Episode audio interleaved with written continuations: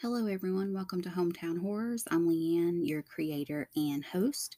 First off, I just want to say thank you to everyone that has continued to listen, whether you're a new listener or, you know, a, an old listener. I really appreciate it. Um, while I've been on this break, I, I took a break for my mental and physical health. I had some things going on and also kind of wanted to take a step back and see what direction I wanted my blog and podcast to take. So I think I've got everything figured out and I'm where I need to be and I'm back at it. So I'm excited to be here with you all.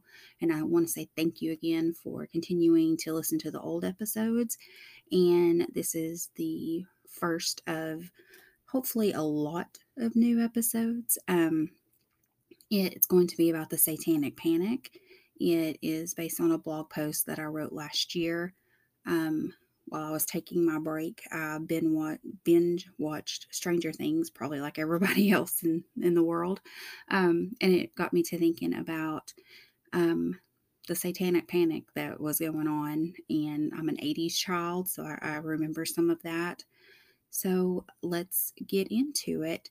I do want to say that if you have any questions, um, any cases you want me to look into, any, you know, cults, anything like that, please don't hesitate to reach out. You can um, email me at hometown horrors ten at gmail, and you can, um, I'm on social media at Hometown Horrors on Instagram and at hometown horrors ten on Twitter. All of this will be included in the show notes. If you would like to donate to help things run a little easier around here, I would appreciate it. There's a donate button Um, in the notes, and I have a Patreon, and that link is also in the notes. There is a content warning that I want to put out there. Um, this does touch on some child sex abuse claims, so if that's something that is a trigger for you, just be advised. You might want to skip over this, um, but let's get into it. I'm going to start out um, with just a little background on the Church of Satan, or the Satanic Temple. In nineteen sixty-six, Anton LaVey founded the Church of Satan in San Francisco, and he proclaimed that the year nineteen sixty-six is year one, the first year of the age of Satan. In nineteen sixty-seven, media interest is piqued by the wedding of journalist John Raymond and socialite Judith Case, whose wedding was performed at the Church of Satan. In nineteen sixty-nine, LaVey wrote the Satanic Bible, which outlines the principles and rituals. In nineteen seventy, LaVey appears in the documentary uh, Satanist, The Devil's Mass, which piqued more media interest in the group. Um... Members of the Church of Satan do not worship Satan. Actually, they don't really worship anything. Um, instead, they say that you should worship yourself and do everything you can to reach your, your ultimate potential. They do not believe in heaven or hell. All people are accepted and judged based only on your merit. And they promote indulgence instead of abstinence. There are several rules of Satanism. I'm not going to go through all of them, but just a few. Um, do not give opinions or advice unless you are asked. If you're in another's lair, show him respect, or else do not go there. Do not make sexual advances unless you are given the mating signal. Do not complain about anything to which you need not subject yourself. Do not harm children. Do not kill non-human animals unless you are attacked or they're for food. Accompanying the rise of Satanism was the nineteen seventy-one publication of The Exorcist, and then the film was released in nineteen seventy-three, reaching even more people. This impacted America, um, like showing them it, the existence of demons. After the release of The Exorcist, um, rumors started going around about the Ouija board, saying that it is a device capable of causing spirit possession, demonic infestation, paranormal activity. Uh, also in the seventies, former, quote, Satanist insisted that the world was being run by satanic witch cults. Four men who were former, quote, Satanist, who grew up in California, made a declaration that the world was full of dark occult symbols and satanic conspiracies. All of them claimed to have had conversion experiences that made their stories appealing to fundamentalist Christians, and all this was linked to the emerging fundamentalist Christian right. Um, also going on during the seventies, you had serial killers like Zodiac Killer, the Alphabet Killer, Ted Bundy, John Wayne Gacy, the Hillside Strangler, and Son of Sam. I'm kind of going to go through a timeline because that's kind of how this works, just different things that, that happened. In nineteen eighty-four, there were rumors of an animal sacrifice in Edinburgh, Illinois, and they were said to be because of a teenage devil-worshipping cult. In nineteen eighty-six, more mutilated animals were found, uh, this time in Modesto, California. And those were also said to be the cause, um, the reason, or yeah, to be caused by um, a devil-worshipping cult there also.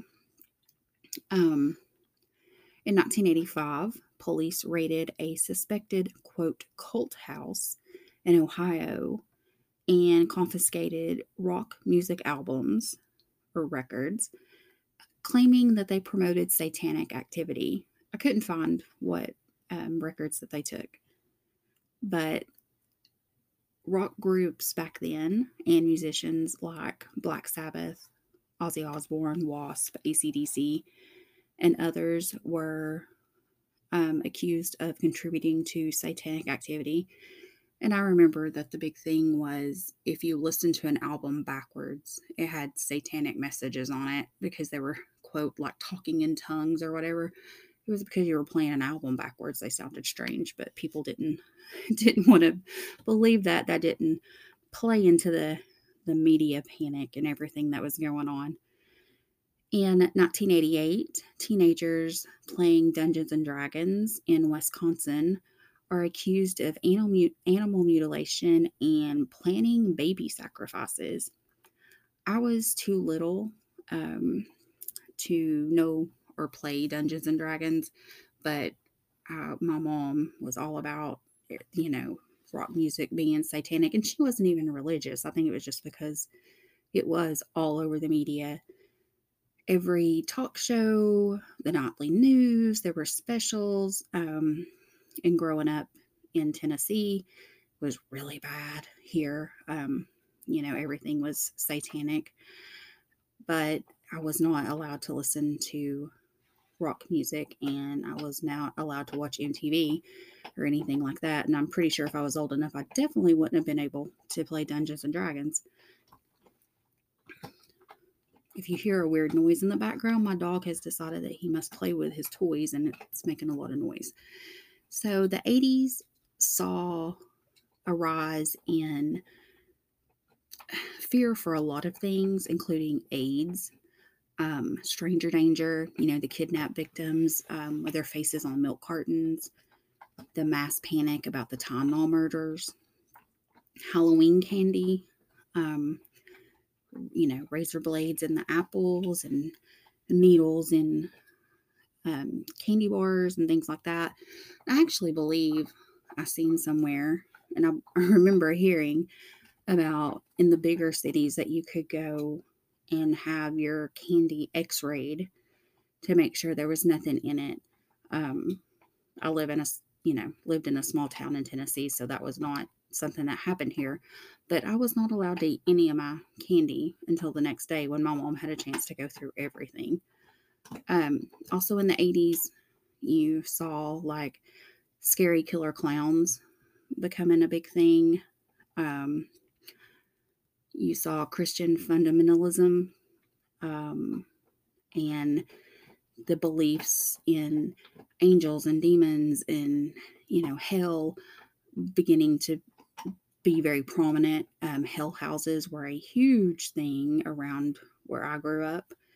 Um, that was, instead of going out trick-or-treating, if you were belonged to a church or whatever, they wanted you to come to a hell house. That way you could see what happened to you if you didn't go by the teachings of the church.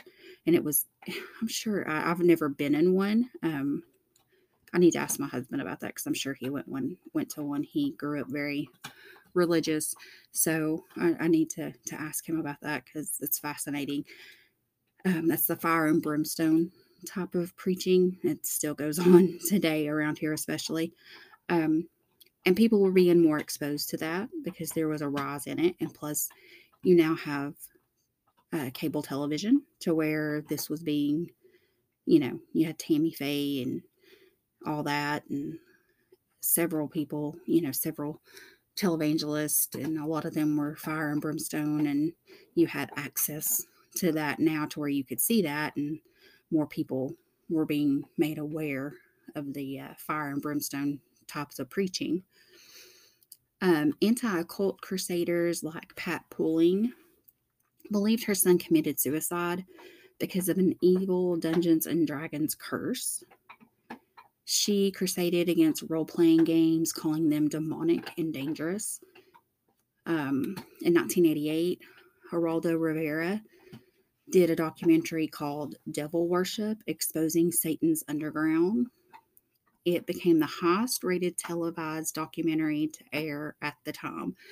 So that kind of tells you a lot about the exposure. Um, you know, that did not help with the fear situation. Everybody was, was watching that. In nineteen eighty-nine, a Christian documentary called Hell's Bells examined the relationship of rock music to sex, violence, suicide, drug use, rebellion, the occult, and other activities considered immoral by Christians.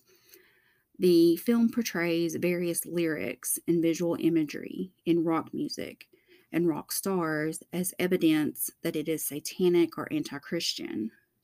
It also alleges that satanic messages exist in several Beatles, Do- the Doors, Led Zeppelin, Madonna songs, things like that.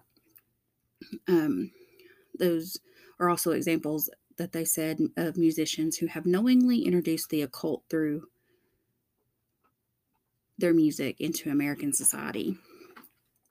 In nineteen ninety-one, the television show twenty twenty televised an official Roman Catholic exorcism.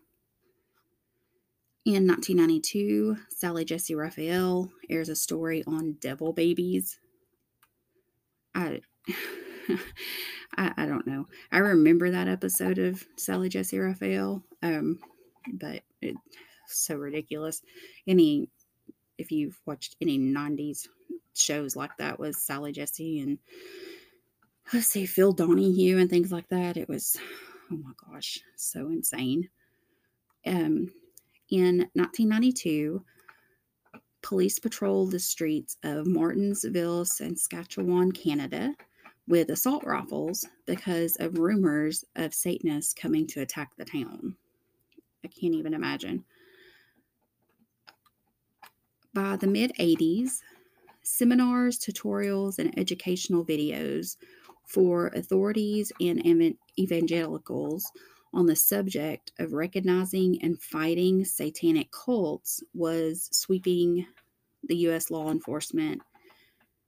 Um, they were using these as training videos so they could recognize the signs of satanic cults. Um, they were law enforcement was dispatched to ritual crime seminars and classes held by other police, therapists, preachers, Um, born-again Christians who claim to be former high priest and priestess and escapees from the satanic cults. So these people were going around talking to the authorities, to law enforcement, about what was going on in their communities and what you need to look out for. This never resulted in any evidence that satanic cults existed. It was pretty much a witch hunt. Um, you know, they were saying, okay, if you have animal mutilation, that's a sign that there's a cult in town. If, you know, animals start dying for no reason, that's a sign. If there's a string of robberies, that's, you know, by teenagers, that's a sign that there's a cult in town. Many of these investigations resulted in overturned convictions due to mishandled investigations and lack of evidence. There were also claims of sexual abuse and child abuse. Um, there were so, so many rumors of abductions of young females to be sacrificed. Um, it's pretty much an urban legend. You know, they, you know, if you're a young female, you're going to be snatched by the local satanic cult, um, if you're a virgin, to be sacrificed. In the nineteen eighties, several other components contributed to abuse uh, being linked to Satanism. The appearance of the child abuse industry, technology was, you know, starting up big. You had access to videos now, pictures, things like that. So trafficking was becoming, you know, a thing. So this was, they were linking all that stuff to satanic cults because it was easier to believe that than to believe that people are just evil. Um, new diagnosis of P T S D. That was a, you know, a fairly new thing in the eighties. That diagnosis of it, P T S D was not a new thing in the eighties, but someone diagnosing it, it was. Um, and so they would rather blame that on a satanic cult abusing you than the fact that you probably abused by a family member or a church member or something. Um, another cause would have been a change of home life in the eighties. In the eighties, both parents were starting to work outside the home. Um, both of my parents worked. I took care of myself. I couldn't imagine my eight-year-old taking care of herself like I took care of myself at eight years old. But you know, now they were starting to depend on either the kids stayed at home by, alone, or they went to daycare if they were smaller, or they had a babysitter.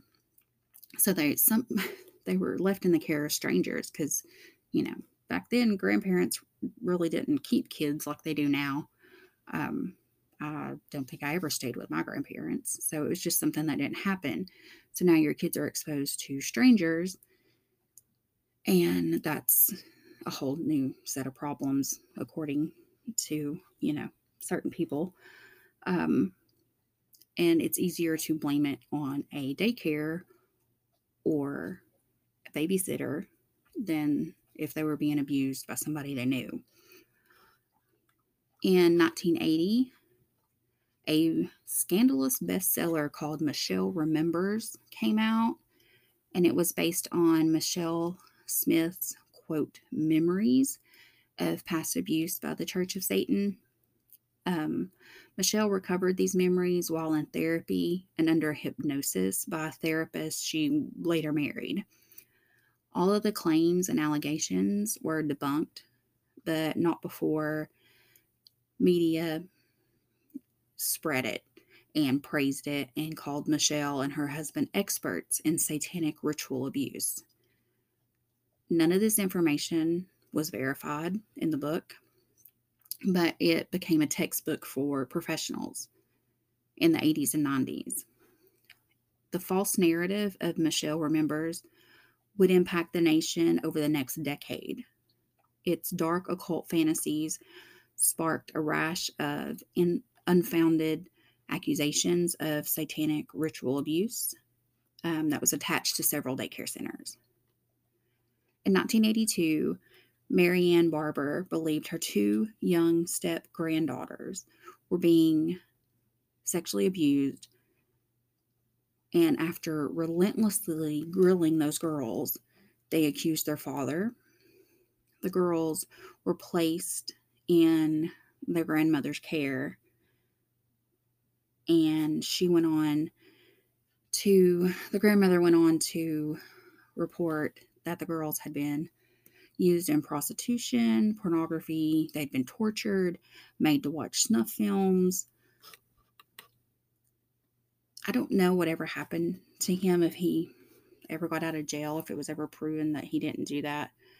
Um, in Victoria, British Columbia, rumors spread about the planned kidnapping of newborn babies by Satanists for sacrifices. In nineteen eighty-three, Judy Johnson accused Ray Bucky, a twenty-five-year-old worker at the McMartin Preschool in Manhattan Beach, California, of abusing her two-year-old son. During the investigation into the abuse claims, a nonprofit group known as the Children's Institute conducted examinations of four hundred children who attended the daycare. Key McFarlane, a unlicensed psychotherapist, unlicensed psychotherapist, was in charge of the examinations and the interview.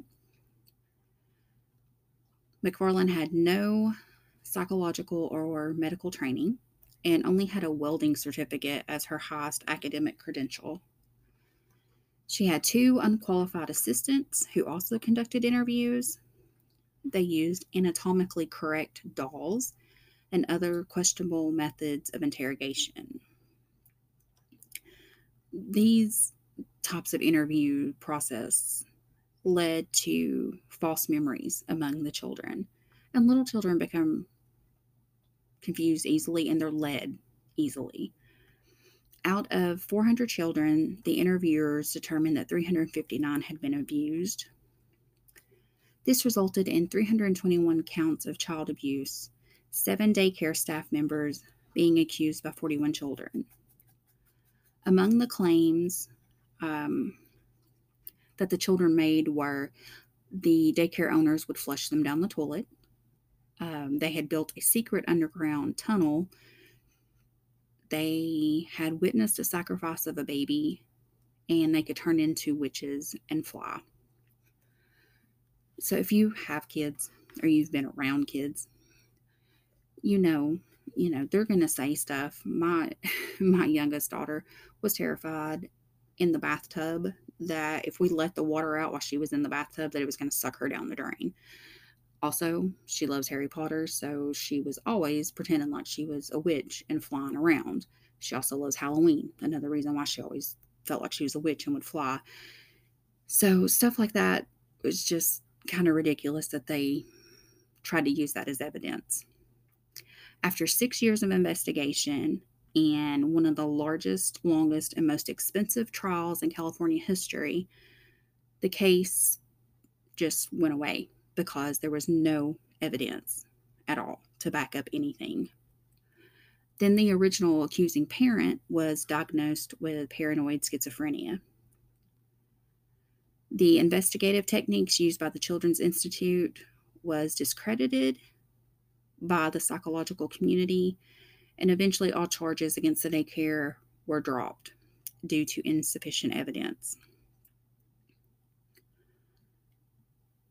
In nineteen eighty-four, preschool children in Miami accused a man and his wife of abusing them. Um, he's still in prison, so I don't know if there was some evidence to that one. I couldn't really find a lot about that. In nineteen eighty-five, another daycare operator is accused of assaulting children, animal torture. She was sentenced to ten years in prison. And then there's the big case of the West Memphis Three, which I plan on featuring in a future episode. Um, here's just kind of a, a gist of it.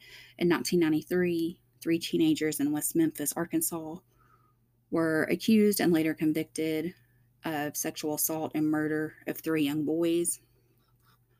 The teens were accused based on very on circus, circumstantial evidence and hearsay because they were considered goth.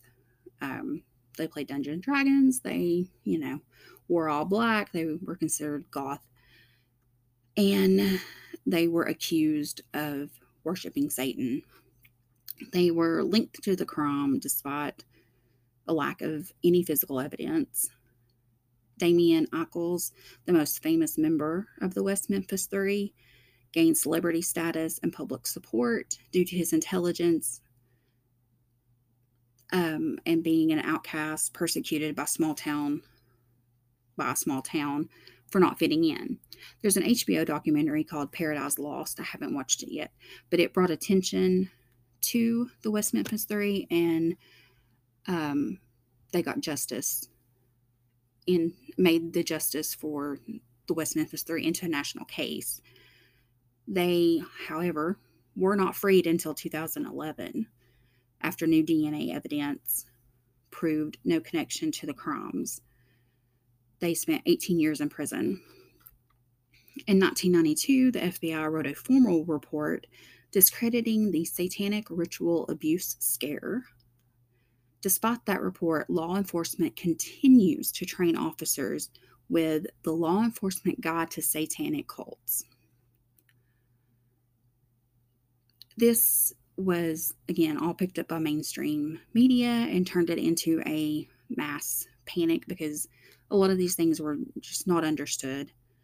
Um, even in this day and age, we, we deal with that. Um, different lifestyles, different beliefs are not understood, so people fear them, and it causes mass chaos and accusations and harm to others. So I hope you enjoyed this little satanic panic trip down memory lane. Um, some of you, if you're not familiar with it, um, those of you my age probably remember a lot of this stuff. And I, I do plan in the future to do a lengthy episode on the West Memphis Three because oh, it's just, it, it needs attention. Um, but my sources for this article are linked in the show notes. Um, and I hope you all enjoyed, and I will talk to you soon. Take care.